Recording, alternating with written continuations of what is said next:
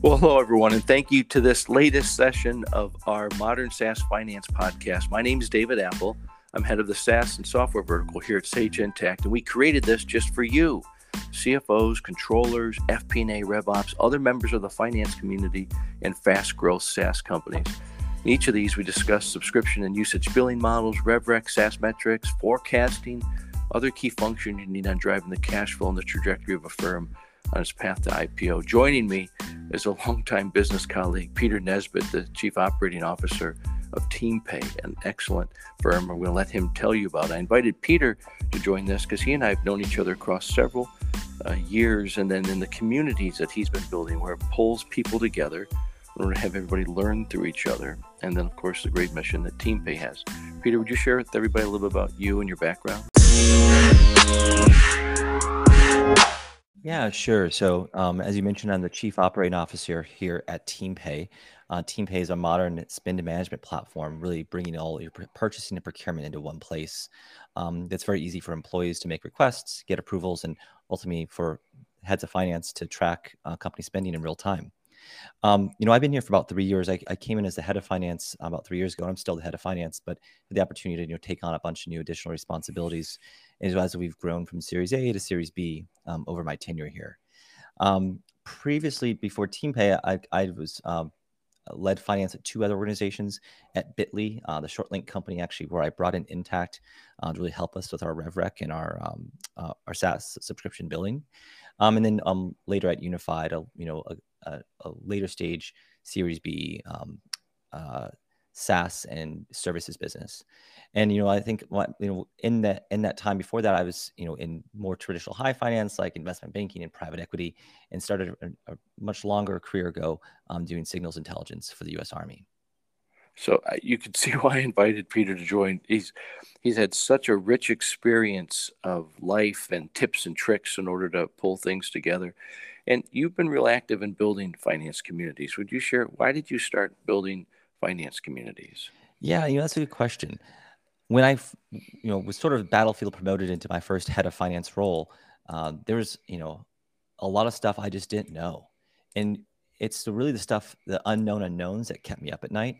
Like truly just, panic attack sort of feeling of like, oh my gosh, am I going to get a tax notice I never heard about before? Or I'm going to miss something on payroll, or, our investor is going to be upset about this, that, or the other. And so there's all these sort of things that, especially when you're first taking over sort of a function like this, there's just so much stuff to learn, so much breadth at, the kind of growth stage companies. And I really wanted to find other people who had been there, done that, or also going through the same thing themselves. And so that was the initial catalyst of that, of, bringing people together who sat in the seat or sit in the seat now of like, hey, how do I do this? Or what are the best practices? Or give me a couple of vendors you like or hate. Or, hey, do you have someone who could, fill this role? I'm hiring, a controller or an FP&A analyst. And so just having that community fall back on has been a huge catalyst to both my, my time in the seat of head of finance, but also I think for many other people in my communities. Oh, it's just amazing. And I've been real active in it. And that's how things unfold, where people are coming in. Nobody has all the answers. But if you kind of crowdsource amongst peers where it's a good environment, a trusting environment, and people who can empathize with what it is you're doing and hopefully contribute to one another, that makes a big difference. So why do you think the community works so well in helping each other out? Yeah, good question. I think it's because everyone has the same feeling. It's like, we're all smart, educated folks, but there's just so much we just don't know. And it'll always be the case. Every business is different. Every life cycle of a business is different.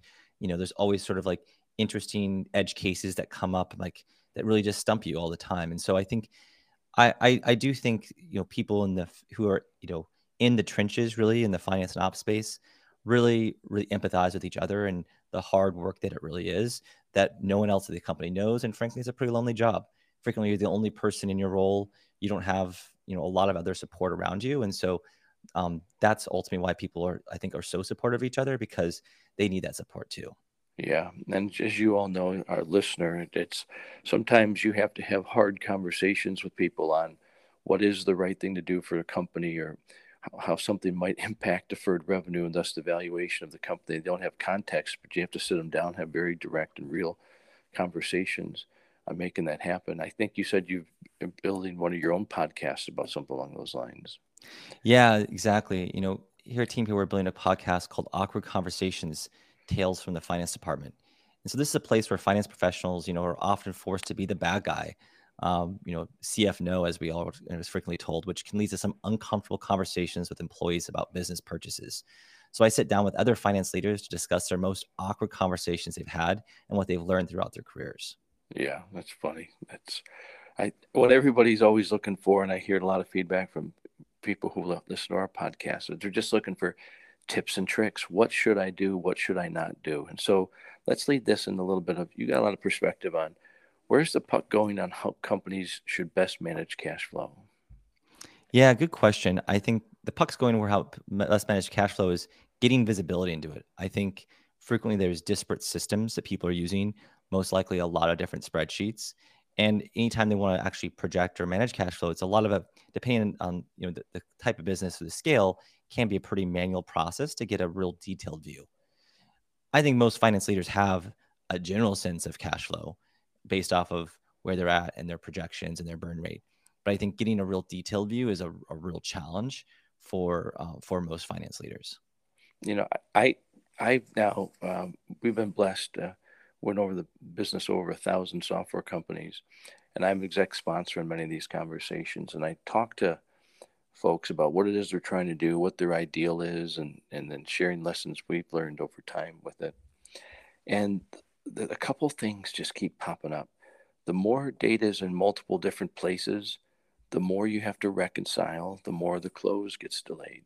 Mm-hmm. The more that things are manual, the more someone's doing the efforts by themselves, and that chance of error, but other things aren't happening because they're putting work in there, then it's harder to pull it all together to report, to understand what's happening. And the more exceptions there are, which sometimes are inevitable, mm-hmm. certainly at the earlier stages that you're trying to figure out the product market fit, what's the right sales efficiency and the billing model, and how do you best compete against your competition. But the sooner you can take exceptions out and just get things consistent, and that comes down to some great communication between sales and finance and other teams, customer success and others, and really understand the implications for one another and come up with a common goal with that goal of taking out exceptions. Then that's what brings you a lot of clarity. And we call that term just having a modern finance tech stack mm-hmm. coming in. I think that's kind of the point that you were making earlier. Is the more you can take that out, the more you can refine and get more clarity on cash flow. Yeah. I think a good example of this is like take expenses out of the equation in terms of your cash flow analysis. I mean, obviously I can plug TeamPay all day about a way to get control and visibility into spend.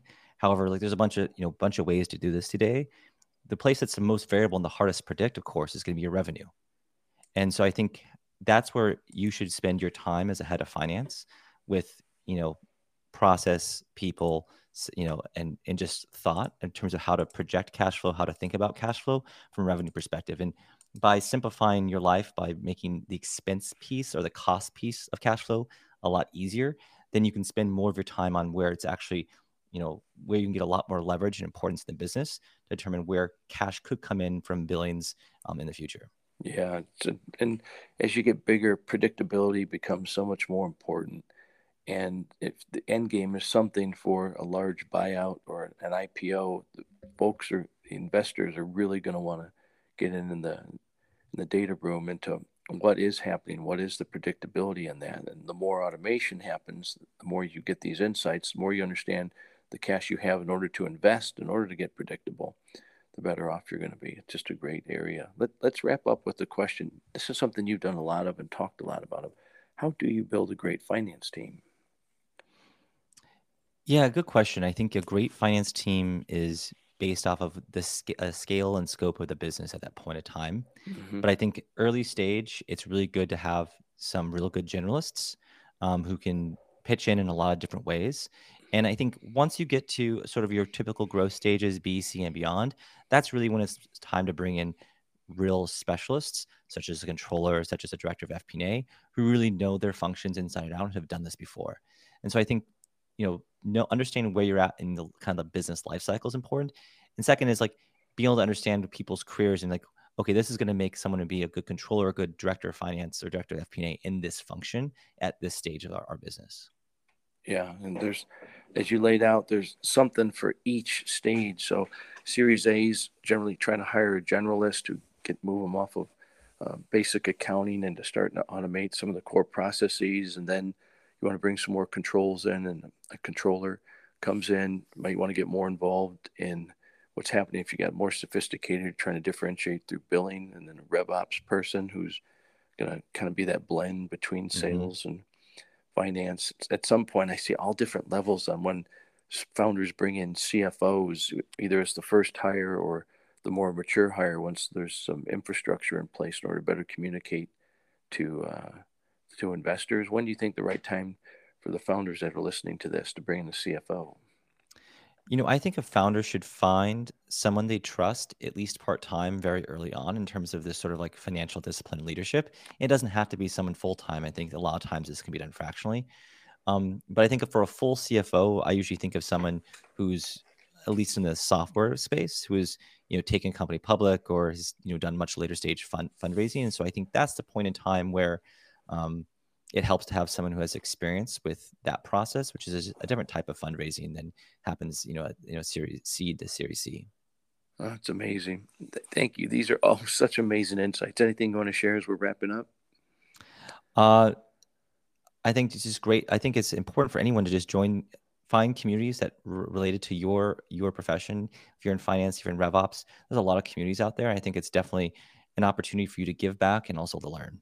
Yeah. And so thank you, Peter. Thank you for doing this. And thank you for all of you for joining us today.